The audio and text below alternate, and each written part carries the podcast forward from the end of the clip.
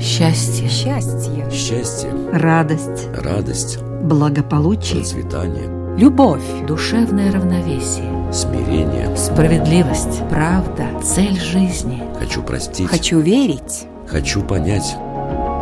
Беседы о главном.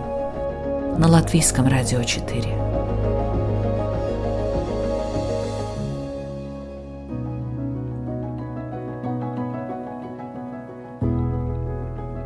Программа «Беседы о главном» в ближайшее время о вопросах, которые нас волнуют прежде всего.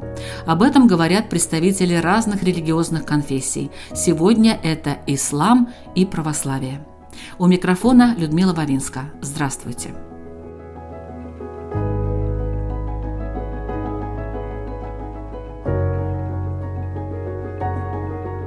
В последние два года наш мир перевернулся – нет ни одного человека на земле, разве что где-нибудь в племенах далекой Амазонки, которого бы не коснулось то, что происходит. Вирус, такая маленькая, невидимая глазу частичка природы, стал диктовать условия человеческому обществу, наказывая тех, кто эти условия не соблюдает – и пока ученые естественных дисциплин, такие, например, как микробиологи, генные инженеры и другие, внимательно наблюдают за поведением вируса, за тем, как человеческий организм реагирует на него, а ученые социальной сферы, социоантропологи, психологи и другие, за тенденциями в обществе, Пока это все в процессе и еще не до конца понято и изучено, люди ищут поддержки везде – где только можно. И в частности, в древних учениях, в которых описаны разные ситуации, случавшиеся с людьми, и разные правила, которые не раз этих людей спасали. Сейчас, как никогда раньше, актуальны в человеческом обществе такие понятия, как принуждение и смирение. Кто бы что об этом не думал. И то, и другое, возможно, даст шанс и силы пережить это время с наименьшими потерями – но, возможно, это и не так. Сегодня в беседах о главном мы говорим об этом с православным священником Артемием Кучинским. Добрый день. Добрый день, дорогие радиослушатели. И имамом Мухаммадом Гига. Добрый день. Добрый день. Принуждение и смирение. На все Божья воля. Такова тема программы, и мы начинаем.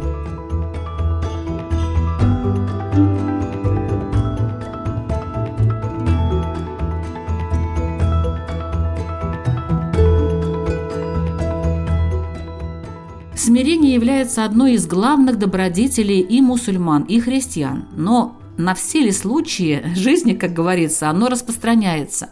Что вы можете на это сказать, уважаемый Артемий? Смирение, да, действительно, это высочайшая добродетель. Как говорит христианский подвижник святой Исаак Сирин, он именует смирение как одеяние божества. И на самом деле главным отличием Христа от прочих людей, как человека Христа, было действительно его смирение. А смирением также отличалась его и Матерь Пресвятая Богородица Дева Мария. Собственно, и за свое смирение она и стала Матерью Господа. И человек, который ко всему относится смиренно, он сохраняет свой внутренний мир, спокойствие. В его душе воцаряется гармония, рассудительность, такой человек не всегда доверяет эмоциям, а больше обращается к разуму. Когда не может сам решить какие-то свои трудности и возникшие вопросы, он обращается с вопросами к Богу и за помощью к Нему. И, в принципе, смирение – это прекрасный выход из большинства трудных ситуаций. Поэтому смирение действительно это прекрасная, замечательная вещь. Но всегда ли надо вести себя смиренно? Или, скажем, в православии есть какие-то случаи, где, в общем-то, надо задуматься и как-то по-другому себя повести? Конечно, должна быть прежде всего рассудительность, перед чем человек должен смиряться. Конечно, если где-то происходит какое-то беззаконие э, или принуждение к греху, конечно, мы не должны смиряться. Мы, напротив, должны быть противниками тому, что происходит, всячески бороться с этим. Прежде всего, не смиряться перед собственными грехами, перед э, собственной испорченностью, или когда обижают ближнего, например, когда причиняют боль и страдания кому-либо. Конечно, здесь мы не должны смиряться. Но когда по отношению к нам происходит какая-то несправедливость, должны все-таки пытаться сначала смириться, а потом уже думать, как действовать дальше.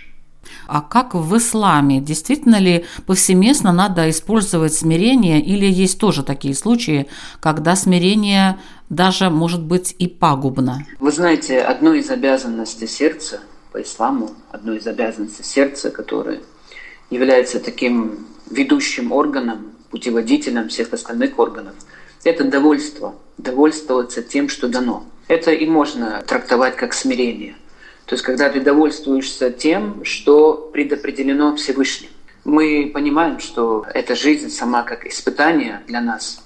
И ты, как раб Божий, должен проявлять смирение со всем тем, что происходит, со всем тем обстоятельством. Но это как в целом, как в общем. То есть вот это смирение проявляется от мусульманина, довольствоваться тем, что есть, в целом, в целом все, что происходит. Но когда есть какие-то нарушения от отдельных созданных, отдельных людей, и в этом вот эти нарушения, это и есть ослушание Господа, конечно, здесь смирение мы не можем проявлять.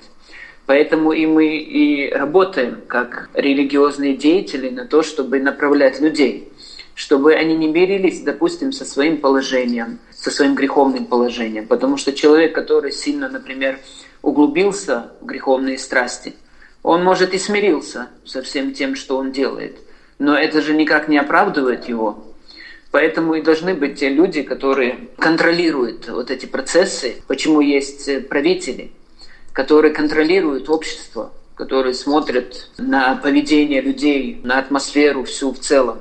И, конечно, не мирятся, когда есть какое-то нарушение. То есть здесь заключается в чем вопрос? В том, чтобы смириться со всем тем, что происходит, как в целом, имея в виду все те э, жизненные процессы, все эти испытания, трудности, тяжести и счастливые моменты, смириться со всем этим, но в то же время, если от отдельных лиц есть какие-то нарушения, есть ослушание главным законам Бога, вот здесь не молчать, с этим не мириться. И самому человеку не стоит мириться с этим, стараться исправляться, и окружающей среде тоже. Потому что если окружающие, они тоже будут с этим мириться, то просто общество испортится тем самым. Я, кстати, могу привести один пример этому. Когда пророк сказал, что те люди, которые благочестивые и грешники, допустим, они смирились со своим благочестием, те смирились со своими грехами. Он говорит, они подобны тем, которые находятся на одном корабле, одни на верхней палубе, другие на нижней. И если те, которые грешники на нижней палубе, хотели бы воду, допустим, себе и дырку проделать в корабле, то утонет же все вместе.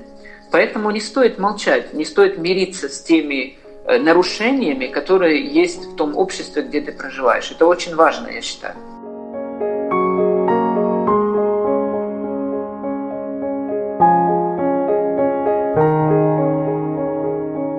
А как можно понять, это нарушение или нет?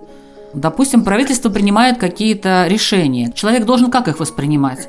Как э, волю Божью или все-таки как решение людей? В Священном Писании Коране сказано, что, означающее на русском языке, вы получаете ровно то, что делают людские руки. То есть, что делают человеческие руки, на что они способны, вы то и получаете. К чему надо прибегать, вот если основу брать? Это законы Божьи, Божьи законы. На основе Божьих законов, поверьте, можно очень легко выстроить именно те нормы поведения, допустим, или те какие-то правила, какие-то законы в отдельном городе, в отдельной стране, но основываясь на Божьих законах. А мы видим, что порой даже и в христианских странах бывает там много законов, которые противоречат самому христианству. И много исламских странах есть много того, что противоречит самому исламу. Вот, к сожалению, такая тенденция, она наблюдается.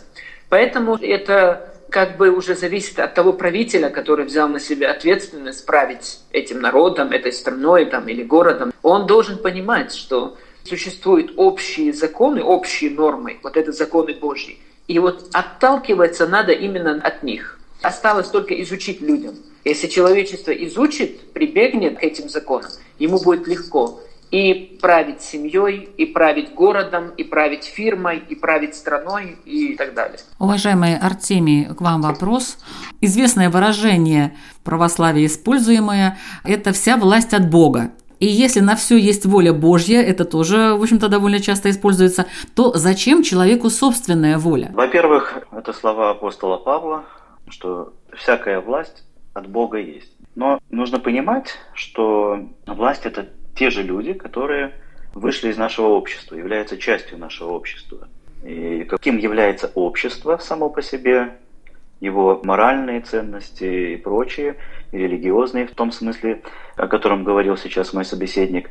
Если они ценятся, то человек заслуживает именно ту власть, которую заслуживает само общество. Однако, конечно, говорить, что на все воля Божья, это не совсем так. На все воля Божья такова, что Бог заботится о человеке, о каждом и о всех нас вместе взятых, таким образом, что Он желает только нам единственное благо.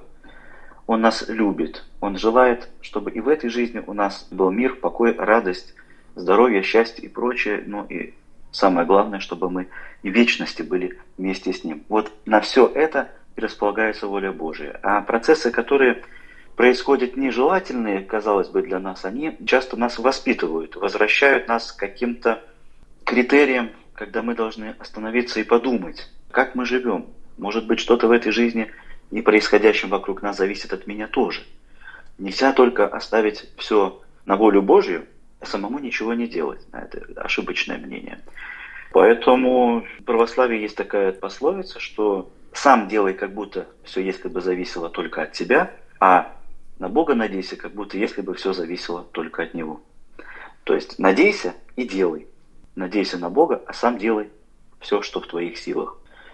И когда мы критикуем, вот э, неважно, власть или свое начальство или каких-то других, скажем, вышестоящих людей, мы должны подумать, а как бы я поступил на этом месте, или почему я тогда не пошел по этому пути, чтобы решать эти вопросы, или почему мои дети, скажем, не стали теми или иными деятелями, которые принимают какие-то важные вопросы. Когда мы кого-то критикуем или обсуждаем, то сами забываем, что от нас тоже многое зависит и могло бы зависеть, если бы мы хотели в этом участвовать. Что такое воля Бога? Воля Бога – это его предопределение. То, что Богом предопределено, все эти процессы, все эти обстоятельства, все эти случаи, все, что происходит, все события, которые происходят в этом мире, это и есть воля Бога. Если допустить, что что-то происходит, если кто-то допускает, да, что что-то может происходить вопреки воле Бога, это означает, что Бог чего-то хотел, но не получилось. То есть его воля как будто не исполняется. Это нельзя допускать. То есть по исламу это очень строго. Воля Бога – это его предопределение. И все события, любые процессы, которые происходят в мире, они исключительно по воле Бога происходят. Но у человека есть выбор как раз выбор, по которому он принимает решения, те или иные. Вот в судный день как раз человек будет отвечать за свой выбор. То есть как бы наша воля под волей Бога. То есть есть воля Бога, а есть его повеления и запреты. Не стоит это смешивать. Воля Бога – это означает то, что Он предопределил. Все, что происходит в этом мире. Из хорошего, из плохого нет разницы. Но Он повелел, чтобы человечество, люди делали хорошее, добро, и запретил, чтобы люди делали плохое и зло. Хорошее – это милость от Него, зло – это испытание для людей.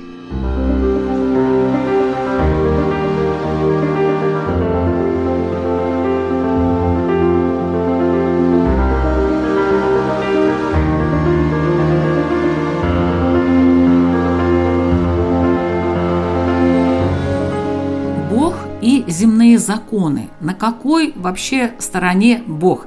У нас масса земных законов, причем они принимаются постоянно, бывают спешки, бывают какие-то недоработанные, странные законы. Но вот Бог на стороне тех, кто принимает законы, или они действуют самостоятельно?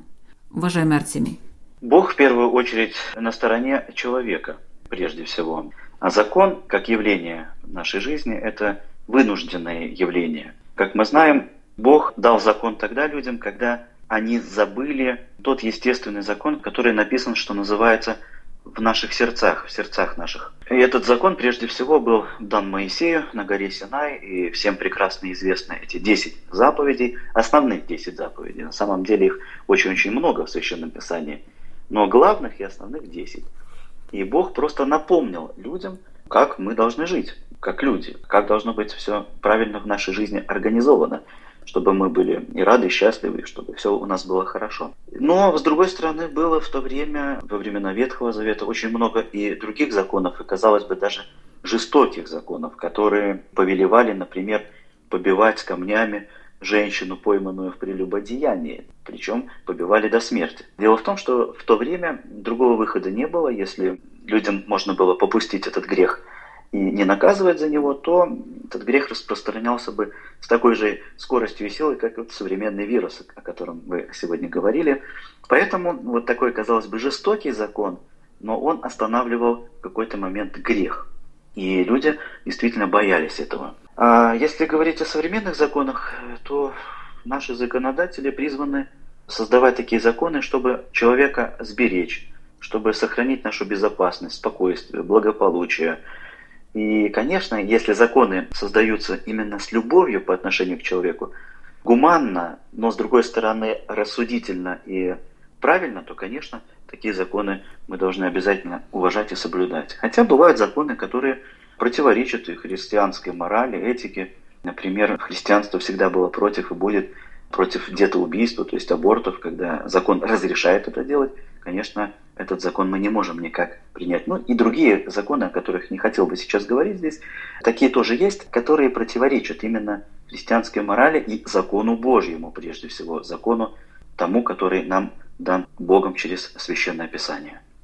Вот в исламе есть э, такие довольно страшные законы, например, отрубать руку вору и еще какие-то. Это обязательно, то есть человек в жизни не может понять, что это плохо, там его ну, накажут как-то по-другому, но руку ему сохранят. Нужно обязательно жестокие таким способом это все делать. Я бы посмотрел на это с другой стороны. Хотел бы начать с того, что Бог послал пророка с едиными законами. Затем, после смерти пророка, его наиближайшие сподвижники, те, которых он учил, те, которые обладают, естественно, ученой степенью, они продолжили, они стали правителями, они продолжали этот путь донесения и руководства мусульманами. Затем, когда уже приходили, уже после смерти этих ближайших сподвижников, потом их последователи и так далее, приходили уже, мягко говоря, неблагочестивые люди. И, естественно, в целях, чтобы сохранить свое кресло, они уже подстраивали какие-то законы уже под себя и что-то меняли, что-то добавляли, что-то убирали, сами знаете, как бывает. И, кстати, не всегда, вот даже в нынешнее время, не всегда исламские страны руководствуются именно законами Бога. Просто один пример, который мне в голову сейчас пришел, это вот до недавнего времени было запрещено в Саудовской Аравии, чтобы женщина за рулем садилась да, автомобиля. На самом деле в исламе же такого нету люди могут подумать, что это и есть из ислама. Хотя это просто это отдельный закон, который сам человек придумал, не руководствуясь исламом. Бог знает почему, что его побудило на это. Потом сняли этот запрет. А что касается воровства, вот вы, вы смотрите. Воровство это не просто вот так, знаете, украл, забрал чужое. А разве не бывает из-за воровства смерти? Очень много смертей бывает, когда у пожилой женщины, допустим, или у какой-то сердечницы, когда у нее отбирают, забирают или крадут, она потом умирает от сердечного приступа. Поэтому это уже дело не только в воровстве. Если принимать во внимание вот такое воровство, представьте себе, то это наказание не кажется жестоким. Разве не так? И, кстати, когда это наказание действовало, когда оно действовало, можно было услышать, что в год происходит один-два случая воровства. Сейчас каждую секунду воруют. Каждую секунду. Почему? Потому что нету боязни, нету страха. А тогда, когда это осуществлялось, исполнялось, так скажем, вообще не было воровства. Человек разве захочет лишиться руки? Он никогда не пойдет на такое. И, соответственно, и воровства не было, и этих убийств не было. Ты лишаешь человека имущества. От этого может быть последствия очень страшные на самом деле. Ну да, если человек не понимает, может быть, его и стоит наказать более сурово, скажем так. Ну, наверное, боязнь, что ему отрубят руку, удержит кого-то от того, чтобы воровать. Наверное, скорее всего. Но почему-то нашему человеку все время нужно Ой, нужны какие-то вот такие вот непонятные страшные стимулы, чтобы вообще задуматься хотя бы о своем поведении.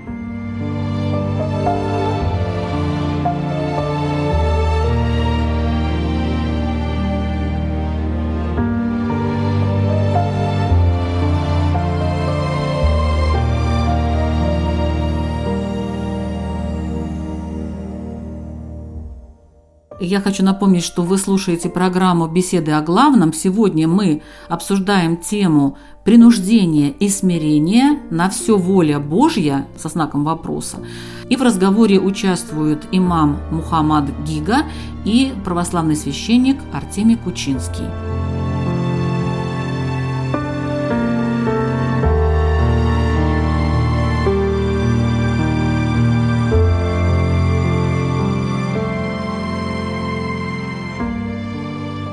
Понятие принуждения, оно вообще есть такое в православии?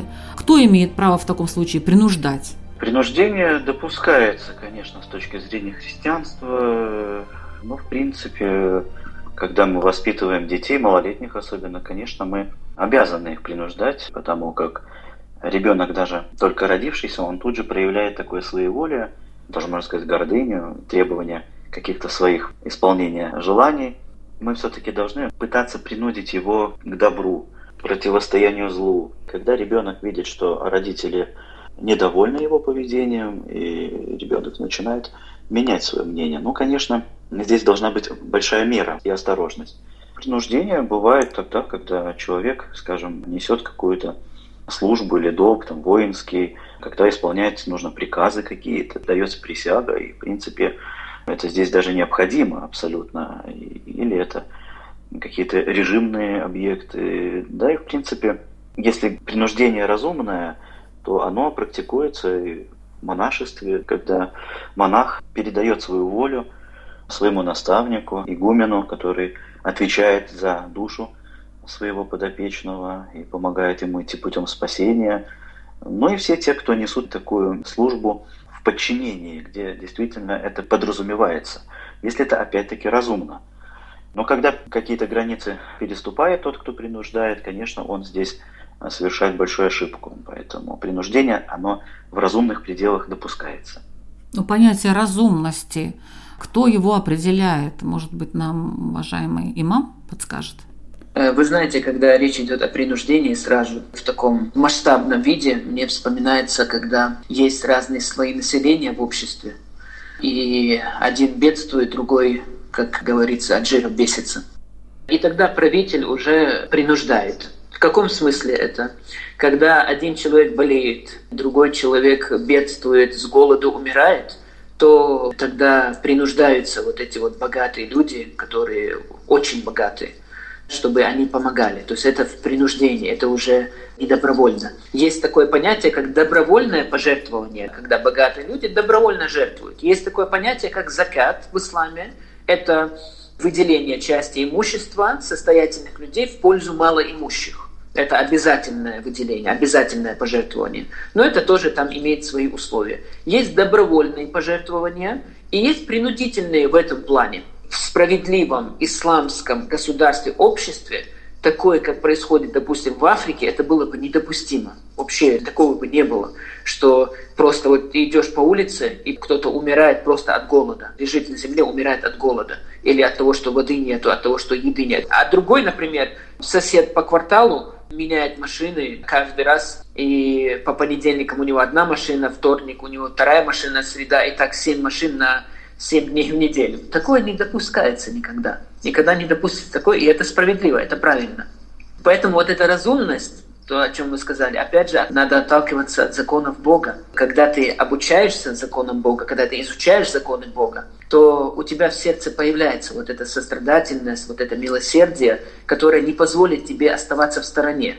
В наше время же так привыкли люди. Моя хата с краю, никого не знаю, это у нас на Украине так говорят что я на стороне, ничего меня другого не интересует. Так не работает, так нельзя. Надо быть сострадательным, надо быть добрым, милосердным, надо проявлять человечность. А так просто на если каждый будет оставаться на стороне, кто будет помогать нуждающимся людям? Вот задача правителей, задача истинных правителей, истинных руководителей. И я бы насчет ребенка тоже упомянул бы это, что вот принуждение насчет детей действительно, потому что ребенок же на самом деле воспитывается именно через слезы, то есть в малом возрасте у ребенка нет такого психических расстройств, как многие родители думают. Нет, конечно. Наоборот, вот этими слезами, то, что он борется и заставляет себя, он этим возмущается, он растет этим, понимаете? Поэтому этого пугаться не надо. Поэтому для детей тут ты вынужден принудительно действовать. Именно в вопросах детей, воспитания детей. Иначе у тебя не получится. Иначе просто ты избалуешь ребенка, он вырастет и не будет считаться ни с родителями, ни со старшими, не будет знать, что такое ценить то, что имеешь, что такое уважение к старшим, к возрасту и так далее, не будет таких понятий. Именно потому, что ты не принуждал. Именно потому, что у многих родителей неправильные понятия в этом вопросе, я считаю. Неправильные понятия. Думают, что ребенку надо все, что он захочет. Нет, это неправильно. Наоборот, надо в некоторых вопросах принуждать ребенку делать чтобы он привык к этому, и чтобы, когда он станет самостоятельным, уже об этом не забывал и продолжал именно идти под тем правильным нормам, которые установлены. Ну вот правильные нормы – это тоже родители должны, наверное, принуждать своих детей, но для этого они сами должны знать эти законы Божьи и их соблюдать. Потому что просто, скажем, мы сейчас призываем, вот давайте, принуждайте своих детей. Если человек безнравственный, у таких же тоже дети бывают. И в результате он принуждает до такой степени, что ребенок становится, естественно, каким-то э, моральным уродом, потому что его принуждают тому, что вообще неестественно, допустим, вообще для человека. Вы очень правильно сказали, очень правильно сказали по поводу воспитания самих родителей. Просто приведу один пример. Сколько есть случаев, когда, допустим, пьяный отец приходит из-за того, что он пьяный или из-за того, что он не в настроении, бьет детей. Вот здесь есть нарушение психики ребенка. Когда ты его бьешь, непонятно за что. И он не понимает, за что ты его наказываешь. Вот здесь, да, нарушение психики. И, кстати, по исламу, представьте, даже если это случилось, когда ребенок становится более сознательного возраста, родитель обязан извиниться перед ним. Есть обязанность со стороны родителей извиниться перед этим ребенком за то, что они несправедливо с ним поступали в детстве.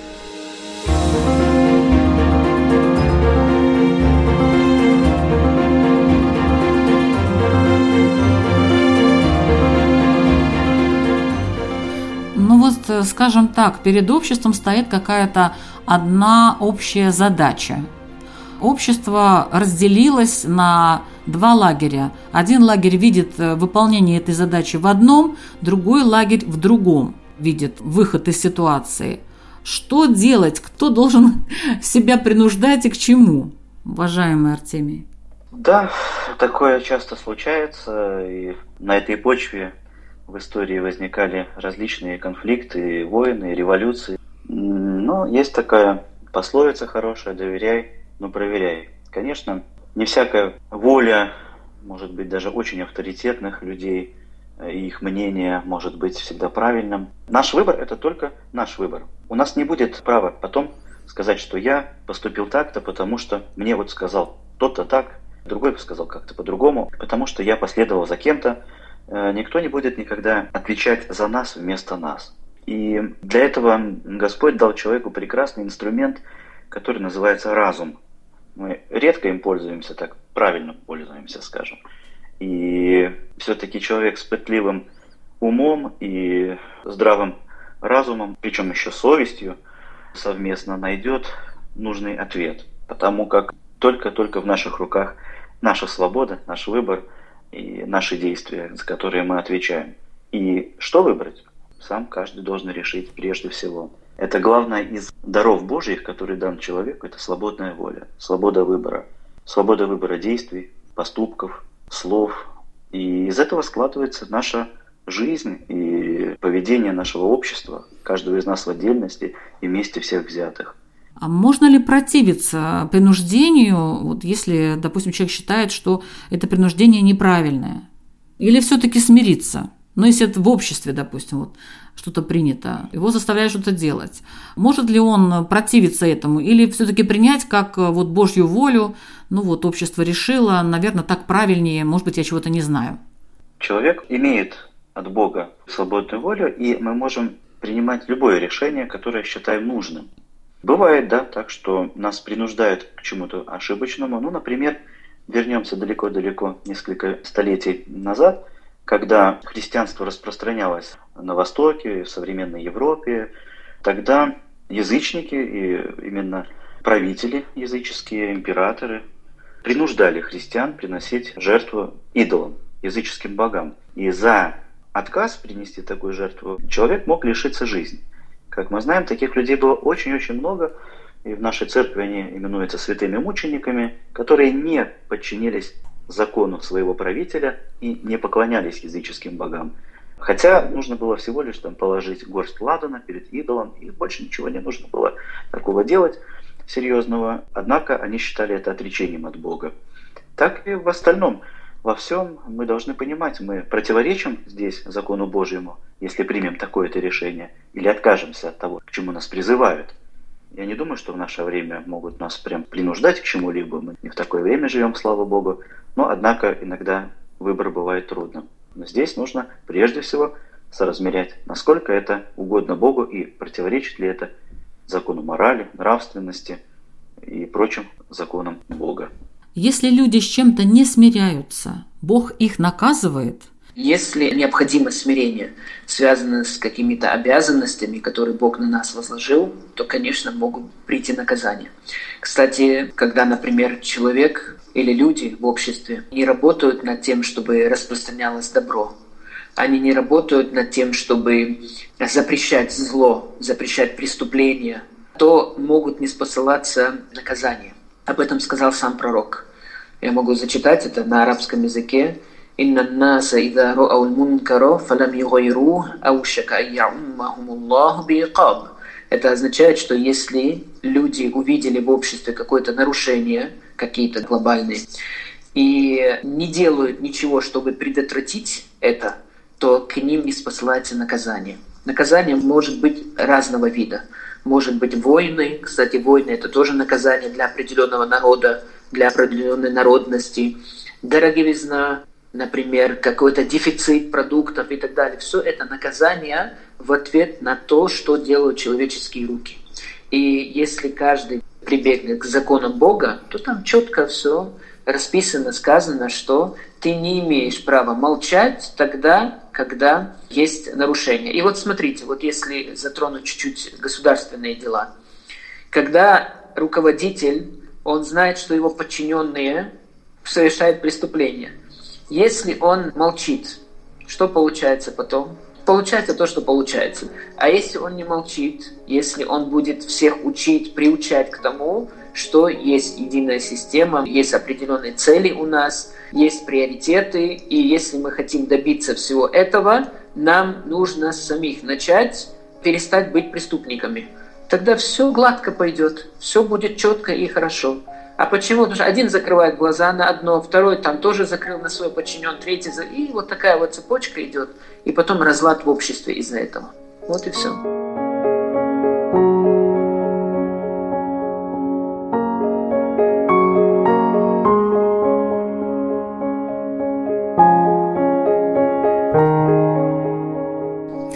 Надо ли следовать за большинством? Вот, допустим, большинство что-то решило.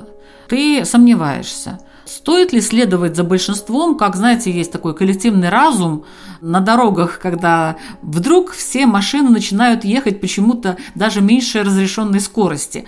И тот водитель, который не следует общему коллективному разуму, обгоняет всех и попадает прямо в руки полицейским, потому что там, наверное, стоял какой-то кордон специальный, значит, ловили всех нарушителей.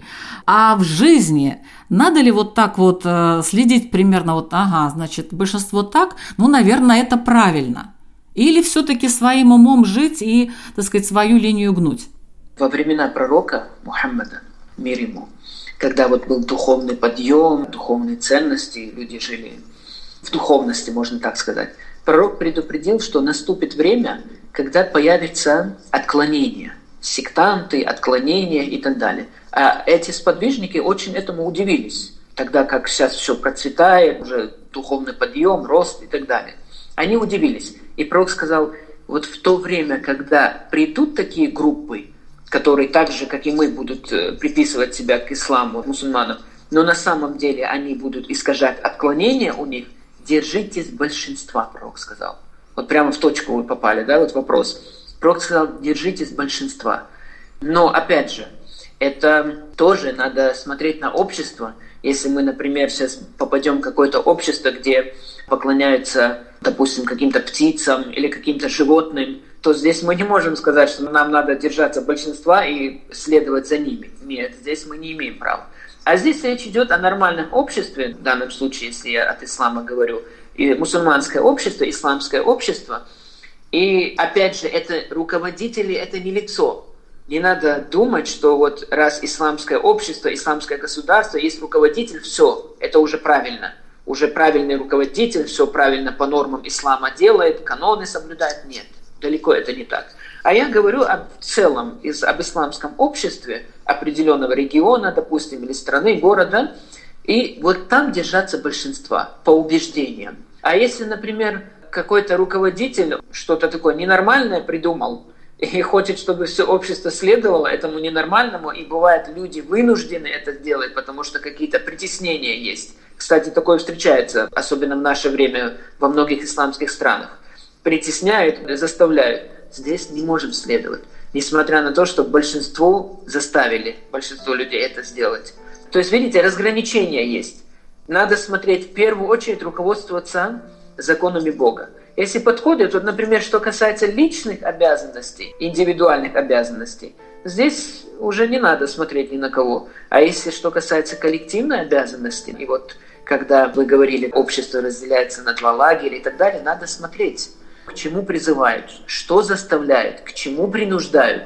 Это все соответствует тем канонам, тем законам, которым я следую, которые являются частью моей жизни, которым я посвящаю всю жизнь, или все-таки противоречит. Это очень важно.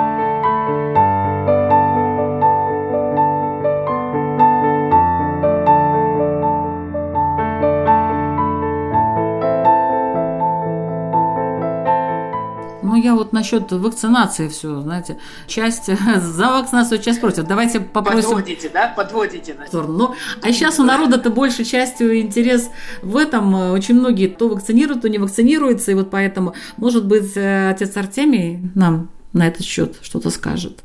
Следовать за большинством? Вообще, понятие «большинство всегда будет поступать правильно», оно ошибочно. Мы сегодня живем в эпоху, скажем, вседозволенности, когда большинство действительно поступает так, как вот придется. Например, большинство считает, что не обязательно создавать брак, то есть его там регистрировать, венчаться, можно жить так, что отношения могут быть свободными, что это все архаично, о чем говорит там церковь, священное писание, ну и прочие какие-то такие вопросы, которые сегодня беспокоят действительно церковь, беспокоят христианство, беспокоят верующих людей. В большинстве оно в общем и целом в обществе не имеет никакого значения. Люди не придают этому важности. Про вакцинацию я бы не очень хотел говорить, потому что это вопрос, который, наверное, нужно отдать ученым и медикам, которые отвечают за этот процесс. И они несут ответственность за то, что они делают, поскольку врач это от Бога, талант данный человеку и, так скажем, мудрость, которая обладает ученый человек, желающий помочь ближнему – или вылечить какие-то болезни, которыми страдают болящие. К слову сказать, современная медицина действительно продлевает жизнь очень многим людям. Если посмотреть назад в прошлое, не так-то много лет люди жили, как сегодня, хотя мы говорим, что средний возраст мужчин женщин, он, казалось бы, маленький, с одной стороны, но раньше жили еще меньше, потому что сегодня мы имеем много лекарств, и человеку могут оказать какую-то хирургическую помощь, вмешательство в его тело, Таким образом, медицина спасает людей и человечество во многом. И хочется надеяться, что именно вот этот процесс, он тоже на это направлен.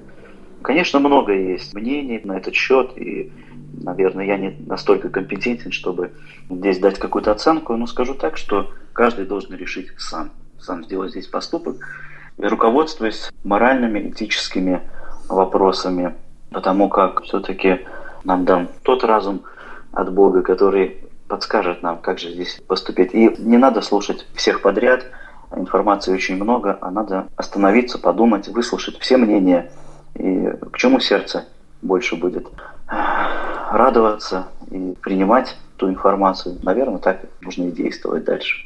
Здесь вопрос доверия. Если, например, есть мой руководитель, и у него есть определенные распоряжения, а я ему доверяю, потому что это духовно образованный человек, это грамотный человек, это знающий человек. И если он выдал какое-то распоряжение, то мы следуем. Но вопрос же в том, что нет доверия у людей. Когда нет доверия, это тяжело. Потому что сейчас, к сожалению, очень многие комментируют не потому, что это так и есть, или так он понимает, а потому, что он поддерживает кого-то.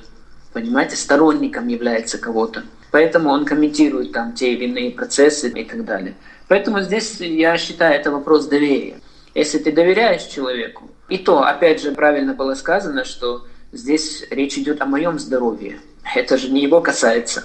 Это не касается какой-то общей работы.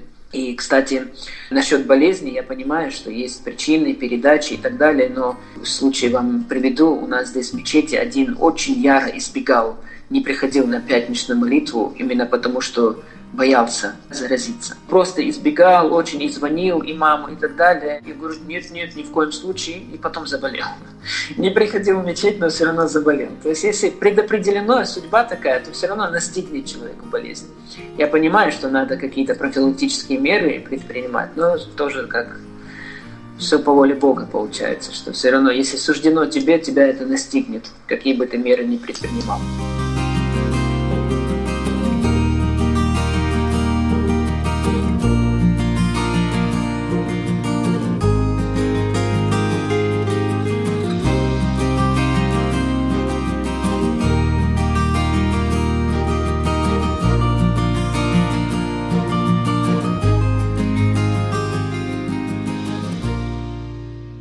Чем можно успокоить душу, когда не можешь противостоять принуждению, но не можешь и смириться? Уважаемый Артемий. В христианстве есть только одна рекомендация в данный момент – довериться Богу, отдать Ему все свои тяготы и переживания, обратиться к молитве.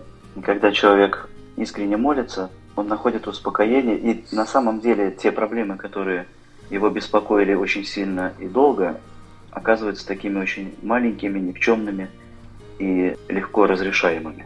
Часто мы даже вспоминаем, вот мы в своей жизни столько обо всем переживали, и нам казалось, так все было плохо, но мы это забыли, это прошло, этого нет.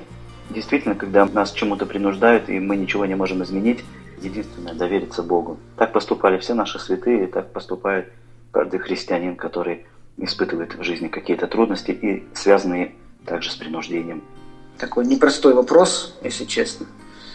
Я считаю, что для этого должна быть э, основа, почва для этого. Сейчас когда человек, который не готов принять, не знает, что такое смирение и не знает, что такое послушание, допустим, то ему тяжело будет. Ему тяжело, и это его будет мучить. Я не думаю, что кто-то может так быстро ему помочь. А если есть определенная духовная подоплека, составляющая – то ему легче будет успокоить душу. Просто теми мыслями, что он делает все правильно. Ну и в заключение ваши вопросы, уважаемые участники, радиослушателям по теме программы. Тема, я напомню, у нас довольно сложная. Принуждение и смирение. На все ли это Божья воля? Пожалуйста, ваш вопрос, уважаемый имам Мухаммад Гига. Я хотел бы спросить, я вообще боюсь спрашивать на эту тему, поскольку люди разные бывают, разные образованности, разных стадий духовности и так далее, но все же считают ли они оправданным, когда принуждают их в вопросах религии, когда есть принуждение в религиозных вопросах со стороны духовных деятелей, когда принуждают к чему-то прихожан, считают ли они это оправданным для того, чтобы общее дело двигалось дальше, для того, чтобы общее цель, которая направлена, опять же, и к благому, считают ли они оправданным это принуждение? Спасибо большое. Кстати, вопрос действительно очень такой сложный вы задаете. Пожалуйста, Артемий Кучинский, православный священник. Я задам вопрос о смирении не как противостояние принуждению или следование принуждению, а смирению как состояние души и сердца и разума. Считаете ли вы, что жить с таким смирением, именно смирением в христианском понимании, на примере Спасителя и наших святых, что это значит жить красиво? Спасибо. Ну, сегодня, конечно, вопросы очень хорошие, интересные.